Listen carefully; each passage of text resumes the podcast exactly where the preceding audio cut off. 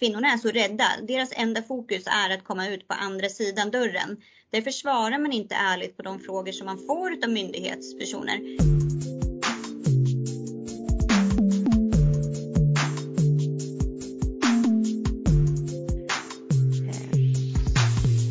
Hej och välkommen till det 68 avsnittet av FoU-podden. I det här avsnittet kommer vi att prata om människor som är dubbelt utsatta, både i en flyktingsituation och en våldssituation. Jag som gör podden heter Lena Stenbrink och är kommunikatör på FoU Sörmland.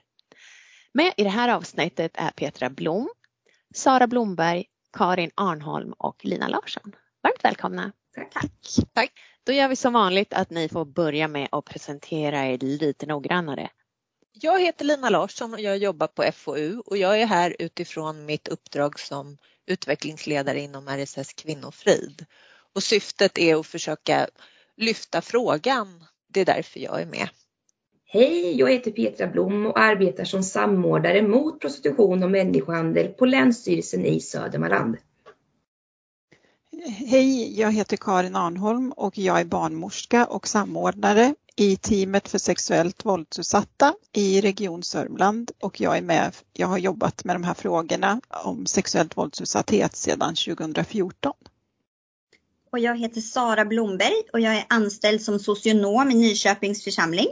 Och jag har sedan den 9 mars varit med och tagit emot ukrainska flyktingar på Skavsta flygplats. Mm. Och det här avsnittet ska ju handla då om människor som är i en utsatt situation och som riskerar att bli lurade och utnyttjade ja, i den här svåra situationen. Men kan ni spessa lite, vilka är det vi ska prata om i den här podden? Ja, på flygplatsen har vi då främst mött eh, kvinnor och barn som har flytt ifrån eh, Ukraina. Och de befinner sig då i en extra utsatt situation då de är själva. Vanligtvis så är det familjer som, som flyr tillsammans men i det här fallet så är det kvinnor och barn främst eh, som kommer. Utifrån eh, vårt arbete i teamet för sexuellt våldsutsatta så har vi ju träffat på en hel del människor tidigare som har varit i en flyktsituation så att säga. Så att eh, vi ser också att det är framförallt ensamma personer som kommer, ensamma unga kvinnor, men även unga män har vi sett, de som är under 18 år, som också är i en utsatt situation ibland. Och sen eh, ser vi också ibland att personer som har till exempel någon funktionsnedsättning, fysisk eller psykisk, är också mer utsatta än andra när man är på flykt. Vad är det som gör att de blir utnyttjade, de här som flyr hit? de blir lätta offer på grund av den situation som de befinner sig i. De har eh, lämnat sin familj, sitt eh, sociala nätverk, sitt skyddsnät. De vet inte hur systemet ser ut i, i andra länder. Många tror att man behöver hitta en privatperson att bo hos. Man vet inte hur det ser ut med flyktingmottagningar och liknande. Många vill så fort de kan åka tillbaka till Ukraina igen, vilket också gör att de inte vill söka skydd här utan tycker att det är ett bättre alternativ att söka sig till privatpersoner. Deras mobiler slutar fungera så fort de har landat med de allra flesta abonnemangen. Det finns några som fortfarande fungerar men de allra flesta dör helt. Det går inte att ringa 112. Det går inte att kontakta anhöriga om du inte har ett eh, wifi där du är då. Eh, och det är mest kvinnor och barn som kommer vilket också gör att de blir mer utsatta det, de, det, är lätt att följa med någon man inte känner i tron om att det finns, att de har goda avsikter. De erbjuder hjälp och, och gratis boende, mat, tak över huvudet. Ja, och då är det lätt när man är i en desperat situation så är det lätt att tacka ja till ett sådant erbjudande. Även om vi kanske tycker i våra ögon att, öron att det här låter alldeles för bra för att vara sant. Är man så desperat under sån stress och press som de här kvinnorna är när de kommer så är det lätt att anta ett sådant erbjudande. Och vad är det som händer sen då? Det, det vet ju inte vi, men risken är ju att de faller offer för människohandel och trafficking. Det hela började då med att eh, Svenska kyrkan i Nyköping blev kontaktad av Migrationsverket som informerade om att det kommer jättemycket ukrainska flyktingar via flygplatsen på Skavsta. Deras fråga är då om vi kan komma, åka ut till flygplatsen och kanske bjuda på något eh, att dricka. Något varmt, något kallt, eh, ta emot. Liksom. Välkomna till Sverige, lotsa vidare. Människor kom i, i stort antal. Det var mycket stress och tråkigheter såklart. Och det tog vi till oss och vi ordnade jättesnabbt ett möte tillsammans med kommunens krisberedskap. Där var också Rädda Barnen och Röda Korset med. Så tillsammans med Rädda Barnen och Röda Korset så kastade vi oss ut till flygplatsen där vi fick ett helt rum till vårt förfogande i anslutning till ankomsthallen som kallades för Vita havet. Det fick vi husera i som vi ville så där har vi byggt upp ett mottagningscenter kan man säga. Där vi bjuder på um, förtäring och, och information och kanske också främst någon plats att vara på. När vi började med det här, det var ju den 9 mars, då var det fortfarande vintertidtabellen för flygen som gällde. Så människor kom ju hit ganska sent och det tog väldigt lång tid att passera alla kontroller. Först var det gränspolisen man skulle igenom och sen var det migrationsverket och till slut kom man ut i vänthallen till oss. Och då kunde klockan vara ett, halv två på natten och det var små barn. Och den transport som fanns upp till Stockholm där flyktingboendet finns som, som heter Centria, den bussen hade gått för länge sedan. Så folk var strandade i Nyköping mitt i natten och det var mörkt och det var kallt och det var sent och inte alls en rolig situation. Så det vi snabbt fick göra då var ju att börja husera in folk på hotellet i anslutning till flygplatsen. Och till början så var det då vi själva som stod, de olika organisationerna som fick stå för kostnaden för det. Men ganska snabbt så fick vi kontakt med kommunens socialjour som då hotellet fakturerade direkt till eh, sen. Men vår uppgift blev ju då att springa mellan flygplatsen och hotellet med familjer nattetid. Och där märkte vi då också att det fanns män med onda avsikter både i vänthallen också även inne på hotellet. Att de väntade i foajén där och erbjöd hjälp till eh, kvinnor som, som inte visste vart de skulle ta vägen helt enkelt. Och redan från dag ett så, så märkte vi att det här kommer bli ett stort problem. Eh, kvinnor hade fått kontakt med män via internet där de utlovade gratis eh, boende, mat och all tänkbar hjälp som man kan tänka sig att man behöver när man flyr sådär. Redan första dagen så träffade vi en, en kvinna som kom med två tonårsdöttrar.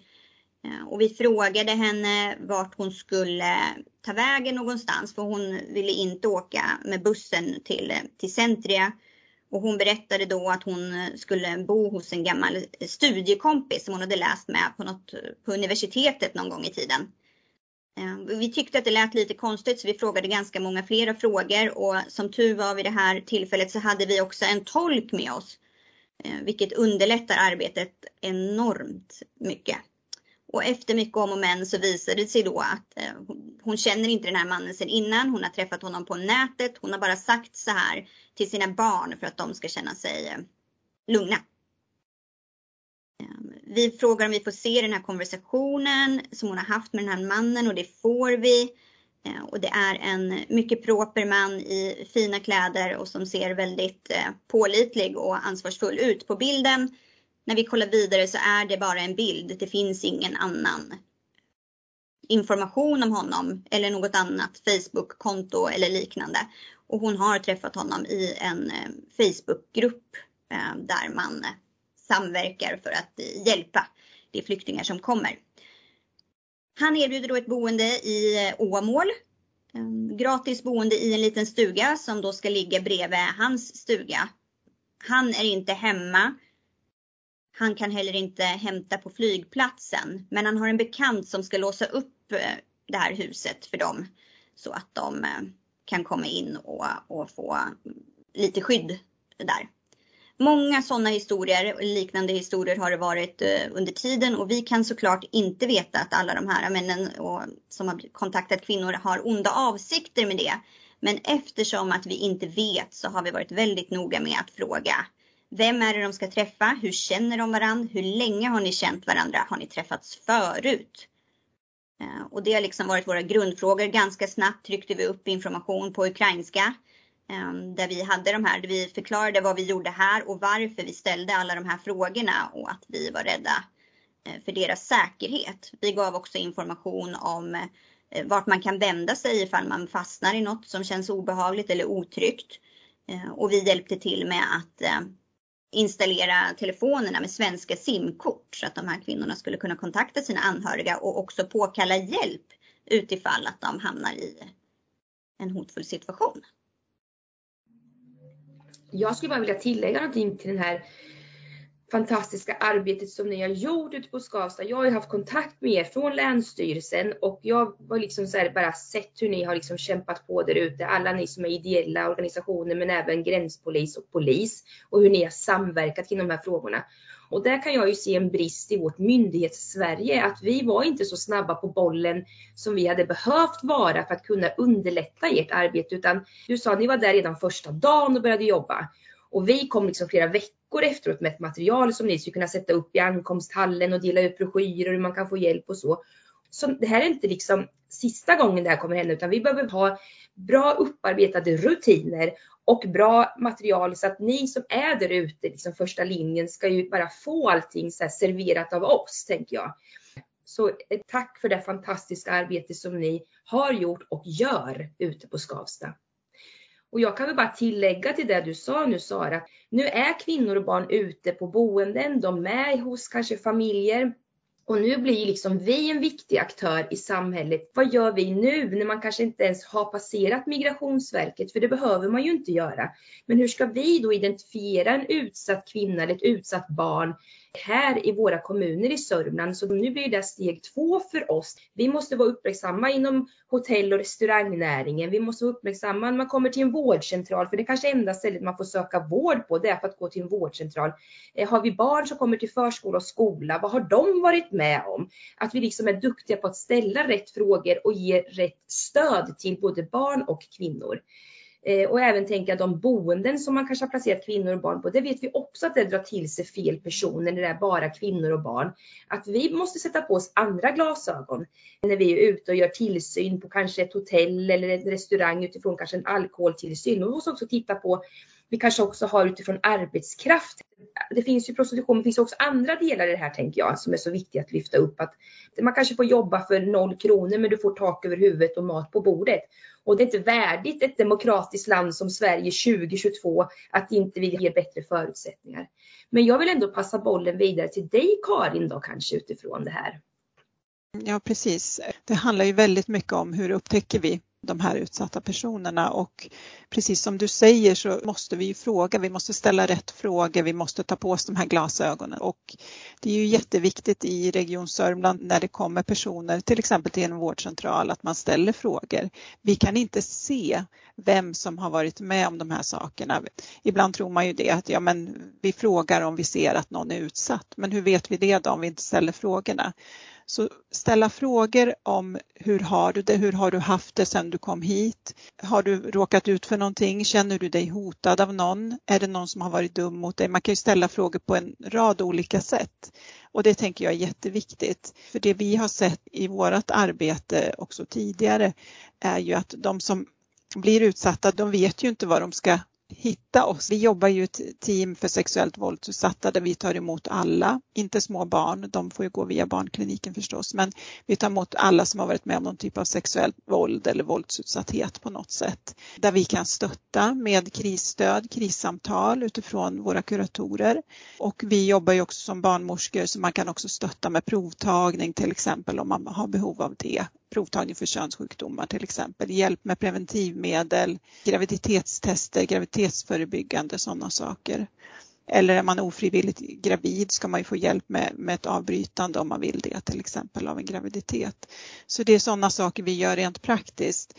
Men jag tror att ett av de stora problemen här är att vi inte får kännedom om de kvinnor som är väldigt utsatta.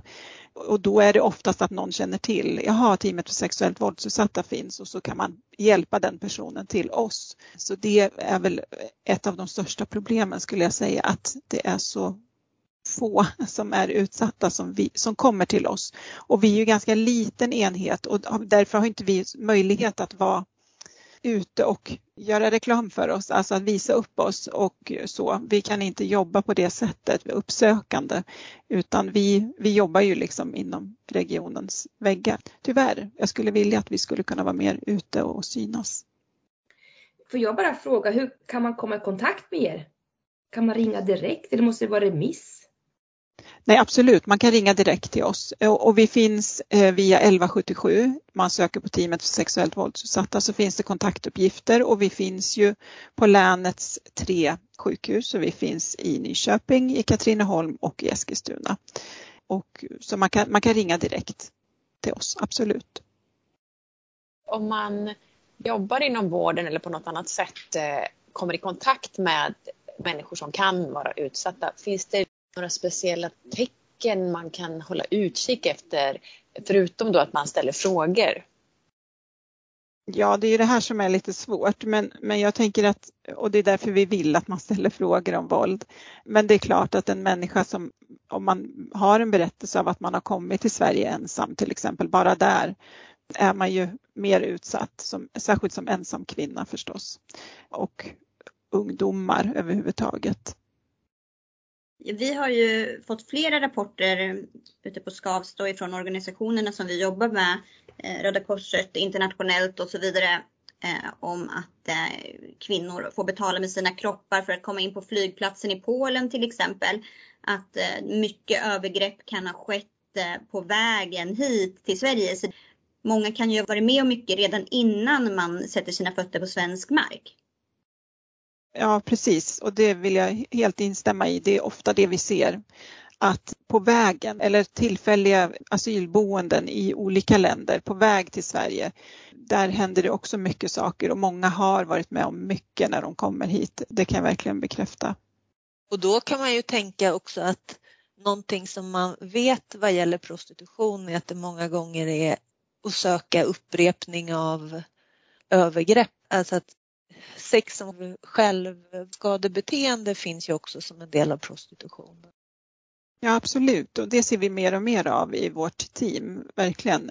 Att har man en våldsutsatthet generellt sett och särskilt sexuellt våldsutsatthet sedan tidigare så genererar ju det i en, i en rad, liksom, dels kan man ju vara väldigt traumatiserad, man kan ju utveckla en PTSD, det är ju inte ovanligt, alltså posttraumatisk stresssyndrom och ett självskadebeteende på olika sätt. Och ibland så involverar det ett sexuellt självskadebeteende och det ser vi ju ofta de som lever i prostitution. Jag tycker om när man jobbar så här med rutiner och strukturerade samtal och så, och frågeformulär. Men finns det bra upparbete? Och jag tänker man kanske jobbar på en vårdcentral som, som läkare eller sjuksköterska eller någonting och man söker för något helt annat. Att vet du eh, Karin om det är så att man ställer sådana strukturerade frågor kring det också, även fast man söker får man ont i halsen. Men vet du hur det fungerar? Ja, vi vill ju det. Vi är ute mycket i, i vårt team och kompetenscentrum mot våld i nära relationer och utbildar inom regionen och vi förordar ju att man ställer frågor om våldsutsatthet på rutin och inte på indikation. Just därför att det är så svårt att se vem som är våldsutsatt. Så det vill vi och, vi vill att alla arbetsplatser inom regionen ska ha egna lokala rutiner för hur man ställer frågan. För alla arbetsplatser ser så olika ut. Vi har vårdcentraler, tandvård, vi har akutmottagningar och man kommer ju in på så många olika sätt till oss och därför är det viktigt att man verkligen ställer de här frågorna. Nu har vi pratat mycket om personer som kommer som flyktingar hit. Men det måste finnas andra grupper också. Som inte bara är flyktingar. Kan ni berätta någonting om det? Vi har ju även mött tjejer som inte kommer från Ukraina utan från andra delar i Europa, till exempel Rumänien på Skavsta. Eh, där unga tjejer kommer och eh, uppenbart befinner sig i prostitution. Är det så att de kommer hit för att fortsätta med prostitution eller att de blir lurade? nu gissar jag bara, men, men alltså de är ju här helt frivilligt. Men det finns ju en enorm mängd anledningar till varför de är det. Jag har ju försökt när jag satt där och, och fråga frågor till de här tjejerna också. Liksom. De såg så unga ut också. De åkte också taxi från Skavsta flygplats upp till Stockholm. Och när jag försökte då ställa lite frågor till den tjejen när taxichauffören var med så blev, var det inte uppskattat utan hon skulle forslas från, från A till B. Liksom. Det finns ju flera olika grupper som är utsatta för både prostitution och människohandel. Och, eh, och du pratar om den gruppen av, som kommer som kanske har eh, det redan liksom planerat i hemlandet om man kommer hit. Men jag har också mött kvinnor som tror att de kommer till Sverige för att de ska arbeta och kunna försörja sin familj hemma. Och det kan ju också komma från andra delar av världen till Sverige. Och hur man liksom tror att man ska kunna få ett arbete och försörja sina barn som kanske bor hos mormor och morfar i hemlandet. Och sen hamnar man i prostitution och eh, också har svårt att söka hjälp. Jag tänker att se Karin och så inom regionen, att det är svårt att komma ut och söka hjälp. Och det är precis som du säger, det är omöjligt att se vilken flicka eller kvinna som är utsatt. Men vi har också pojkar som lever i en utsatthet. Vi har haft ensamkommande pojkar som har kommit till Sverige som också varit utsatta på resan hit och utsatta även här i Sverige. Så att vi inte jag tycker om när du säger där Karin att vi måste ställa frågor till alla brett för vi får inte missa ett, en, en endaste utsatt. Och då är det både pojkar, flickor, män, kvinnor tänker jag som lever i en utsatthet. Och vi har faktiskt också svenska flickor och pojkar om vi får säga som ändå är liksom födda i Sverige. Och de också lever i en utsatthet både på nätet.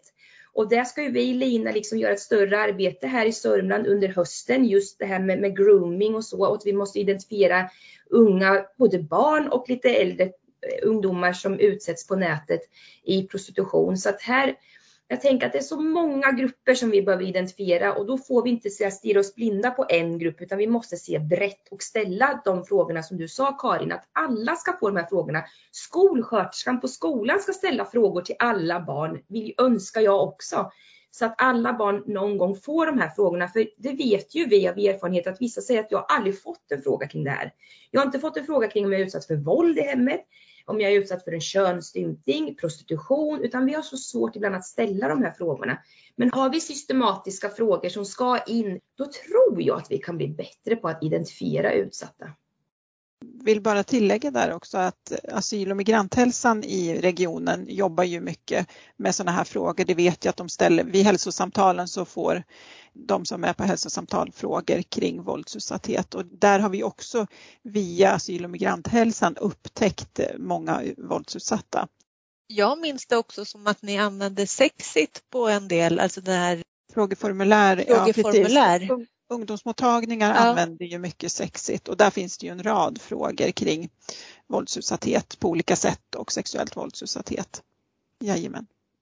Stämmer. Sen är det ju också så, tänker jag, att många som du beskrev Petra som luras hit i tron att de ska få ett jobb och, och så och, och, många hamnar ju också i ett missbruk till exempel och där ser vi ju att de som hamnar i ett missbruk de blir ju också ytterligare utsatta på grund av det och det är ytterligare svårare ibland att söka hjälp eller att ta emot hjälp och så vidare. Så det är ju de som är väldigt, väldigt utsatta som både finns i, i missbruk och, och prostitution till exempel. Och det är det här man tänker att händer med de som kommer som flyktingar och blir upplockade kanske av de här männen. Det är inte bara att de männen själva utnyttjar dem utan att de säljer dem också. Ja, precis. Jag har jobbat mycket utomlands med prostitution och liknande förut och varit mycket utsatta områden. Men det arbetet som har varit nu på Skavsta, det är som hemma i mitt eget vardagsrum. Hemma hos mig står de här männen och det även om man kanske borde ha förstått det, det är inte troligt att vi skulle på något sätt vara skonade från det, så har det ändå varit lite chockartat. Att se att här står de mitt framför mig, det här som man läser om, som man hör om, det, det händer här och det händer nu. Och jag, har, jag vill så gärna göra någonting för att motverka det. Men vad, det kommer komma nya flyktingkriser och vad skulle vi kunna göra så att vi gör det bättre? Vi får inte hamna här igen, utan vad, kan du se någonting som vi borde, ett medskick till oss myndighetspersoner? Vad kan vi vara bättre rustade för i framtiden? Möta upp, informera, se till att det finns information på rätt språk. Vilka risker finns och vart vänder jag mig om det här händer till mig? Vad har jag för alternativ? När man kommer hit och har fått kontakt med någon via nätet och så vet man inte, man vet inte att det finns ett centrum. Man vet inte om att det finns flyktingboende, man vet inte hur systemet fungerar. När kvinnorna kommer ut till oss så har de ju först passerat gränspolisen och sen Migrationsverket och där får de all den här informationen. Alla jobbar aktivt tillsammans för att informera så mycket vi kan. Men i många fall upplever både vi och polisen att kvinnorna är så rädda. Deras enda fokus är att komma ut på andra sidan dörren. Därför svarar man inte ärligt på de frågor som man får av myndighetspersoner. Utan det kanske är först när man kommer in i vårat rum, man får sätta sig ner, det är någon som sitter bredvid och lyssnar, man får något varmt att dricka, något att äta och man kan småprata lite. Då kommer det fram att all den information som de har gett till gränspolisen exempelvis inte stämmer. Och då har vi också möjlighet att ställa flera följdfrågor. Vart är det egentligen du ska och hur känner ni varandra? Och vi kan då informera om vad det finns för alternativ. Och det har ju gått väldigt mycket lättare när vi har haft tolk med oss och därför är det så viktigt att vi har information snabbt på plats och på rätt språk. Också vart man kan vända sig. När vi stod där första natten med sju familjer som hade missat sin buss och som inte visste vart de skulle ta vägen. Vem ringer vi på kommunen? Hur kan vi lösa den här situationen? Samarbetet med kommunen har gått jättebra. Men situationen var ny för oss alla och ingen visste riktigt hur rutinerna skulle vara. Ibland är det ju så att Migrationsverket har sitt ansvar och kommunen har sitt ansvar och ibland liksom överbryggar inte de här varandra och det är ju också någonting vi behöver titta på så här, hur i en så här svår situation, vem gör vad och vad kan vi bli bättre på nästa gång och verkligen ta lärdom utav era erfarenheter som ni mötte på Skavsta. Och sen får vi heller inte glömma alla de som inte passerar Skavsta utan kanske kommer med färjor in till Sverige och inte passerat kanske gränspolis och så. Jag vet inte riktigt, jag är inte lika bra på den delen. Men vi kanske kommer också ha många som kommer till våra kommuner som inte har passerat de samtalen de har fått av er, tänker jag, och den informationen. Så är det ju. De flesta har ju kommit via Nynäshamn, eh, via färjan, så trycket på Skavsta har ju inte varit i närheten av så stort som det har varit på de ställena. Och även om civilsamhället finns på plats där också och försöker fånga upp tillsammans med migration och Migrationsverket och gränspolisen. Så när det kommer sådana mängder med folk på samma gång så är det många som faller mellan stolarna och som glider igenom ändå. Det är nästan till omöjligt att ställa de här frågorna till alla som passerar. Och jag tänkte på det du sa, en kommunikationskanal mellan myndigheter. Nu har det varit många stabblägen överallt där. Jag tycker ändå att det har fungerat bra, men det tog tid att komma igång för alla eh, med det här. Till exempel nu så meddelar Migrationsverket att de inte finns på plats eh, och ibland är inte gränspolisen där men de informerar inte varandra om det och heller inte oss eh, vilket gör alltså om inte Migrationsverket finns på plats och inte gränspolisen så blir ju våran roll större i att fånga upp folk och, och ta reda på vart de ska men i övrigt skulle jag vilja tillägga det också att det har varit ett otroligt roligt arbete och samarbetet har gått jättebra både med kommunen, gränspolisen, Skavsta flygplats, Migrationsverket och alla eh, organisationer som har varit med och det har varit jätteroligt. Och jag tänker, alltså utan att ha någon koll överhuvudtaget, men att Migrationsverket ringde till er kanske var en lärdom från 2015 också att kontakta er tidigt för att fylla upp där man inte kan själv. Så för mig känns det hoppfullt för jag tänker att lärdomarna här kommer ju finnas kvar. Precis. Det handlar ju som så många gånger annars om kontakter vem man har träffat sen innan, vem har jag ett ansikte på? Och då var det någon på Migrationsverket som hade kontakt med en diakon som inte alls jobbar hos oss, men som pratade med henne och den diakonen tog kontakt med Nyköpings församling och sen var bollen i rullning. Det låter ju ändå som att det finns hopp för framtiden, att man ska kunna hjälpa de här utsatta som kommer. Det hoppas mm. Arbetet på Skavsta har ju avtagit. Vi är fortfarande där på prioriterade flighter där det förväntas komma flest. Men trycket är inte alls som det var i början. Folk som kommer nu kommer också ut i, i ankomsthallen på dagtid. Det går flera bussar. Det är inte kallt ute. Det är stora skillnader mot när vi eh, började på Skavsta. Mm. Tycker ni att det är någonting som vi har missat i den här podden? Något vi ska lägga till? Jag skulle vilja lägga till att det har varit eh, väldigt roligt med allt samarbete och också att vi har sett mycket fina möten ute på Skavsta. Det är många gånger som jag har fått vända bort ansiktet för att jag har sett så fina möten som har berört en så mycket.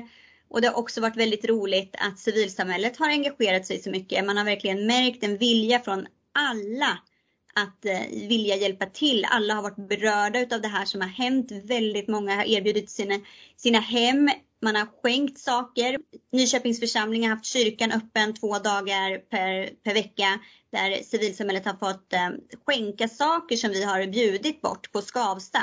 Vi efterlyste till en början kexchoklad och vatten och små leksaker och vi fick in mängder. Det kan inte ha funnits många kexchoklad kvar i affärerna i Nyköping. Och det har också gjort att det har varit väldigt roligt att arbeta med det här för många har velat hjälpa till och det har funnits mycket goda viljor i det. Och det jag skulle tillägga är ju, vad ska vi göra nu framöver? För vi har ju en jättelång resa kvar, ett stort arbete kvar att göra och då pratade jag tidigare om att vi inom myndighetsvärlden ska shapea upp nu, både kanske inom kommuner, inom, jag tänker regioner och vara bättre på att ställa frågor. Men ni finns ju också kvar. Jag tänker Svenska kyrkan står ju där kvar och Röda Korset och Rädda Barnen och alla andra fantastiska organisationer. Jag hörde bara om en fotbollsklubb här i Norrköping som har ställt upp och sagt att kom alla barn och spela fotboll hos oss. För det är ju ändå så att har man varit med om den här resan hit och ett krig så är ju leken är ju en frisk faktor för ett barn. Att komma in på förskola, skola, få spela fotboll, kanske spela instrument, inte vet jag. Men att vi alla nu tänker till så här, hur ska vi göra och underlätta för alla som nu bor hos oss här i Sverige och för barnens skull så är leken den viktigaste liksom att läka. Så att ni kommer ju stå kvar där, ni alltså som jobbar inom det civila samhället. Så att vi får samverka fortsatt tänker jag i Sörmland med er tillsammans med oss myndigheter och försöka täppa igen alla de här luckorna för våra som har kommit nu. Man lever alltid i en utsatt position men vi som vi ser kanske dubbelt utsatt om man har hamnat i prostitution eller människohandel. Så behöver vi fortsatt hålla i det här fantastiska arbetet som ni har gjort ute på Skavsta. Jönköping, Östergötland och Sörmland har tillsammans regionskoordinatorer som jobbar mot prostitution och människohandel och det är ju ett regeringsuppdrag egentligen som går via Jämställdhetsmyndigheten och ut till oss på länsstyrelserna. Och Sörmland tillsammans med Östergötland delar på en regionskoordinator som ska finnas ute och nätverka med polis, med andra myndigheter för att kunna vara ett stöd både i det operativa arbetet men också som jag vet nu försöker man titta på hur kan vi ta fram flyers på olika språk och ha inom taxiverksamheten. Vi ska under hösten både ha en digital utbildning eh, tillsammans med Östergötland och Jönköping kring de här frågorna för att mer berätta om vad blir nästa steg nu? Vad ska vi göra och hur ska vi göra det framför allt och hur gör vi det tillsammans med polis, med kommuner, med regionen och länsstyrelsen givetvis. Men vi tittar också på att vi ska försöka ha en fysisk föreläsning där vi ska bjuda in myndighetspersoner, yrkesverksamma som kommer och jag tänker även ni inom den ideella sektorn är alltid välkomna på våra utbildningar ska ni veta. Så att använd er av den funktionen om ni har behov av att göra en insats i er kommun. Men då kan man använda sig av vår regionskoordinator och, eh, som kan vara länken och hålla liksom ihop det här arbetet. Och det kan man höra av sig till mig om man inte har de kontaktuppgifterna. Jag vet inte Karin om du har något annat nätverk där ni samverkar med andra myndigheter? Ja, vi samverkar ju med kommunerna i Sörmland också förstås via olika samverkansdelar där. Men sen har vi också haft kontakt med de här regionkoordinatorerna vid behov. De har hört av sig till oss när det har varit eh, aktuellt så att säga att vi behöver kliva in och hjälpa någon kvinna. Ja, men det var väl ändå en bra avslutning med positivt och uppmaningar. Så då får jag säga tack så jättemycket för att ni ville vara med på det här poddavsnittet. Tack. Tack. Och till dig som har lyssnat så vill jag säga tack så mycket för att du har lyssnat och hoppas att du även vill höra nästa avsnitt av FoI-podden. Hej!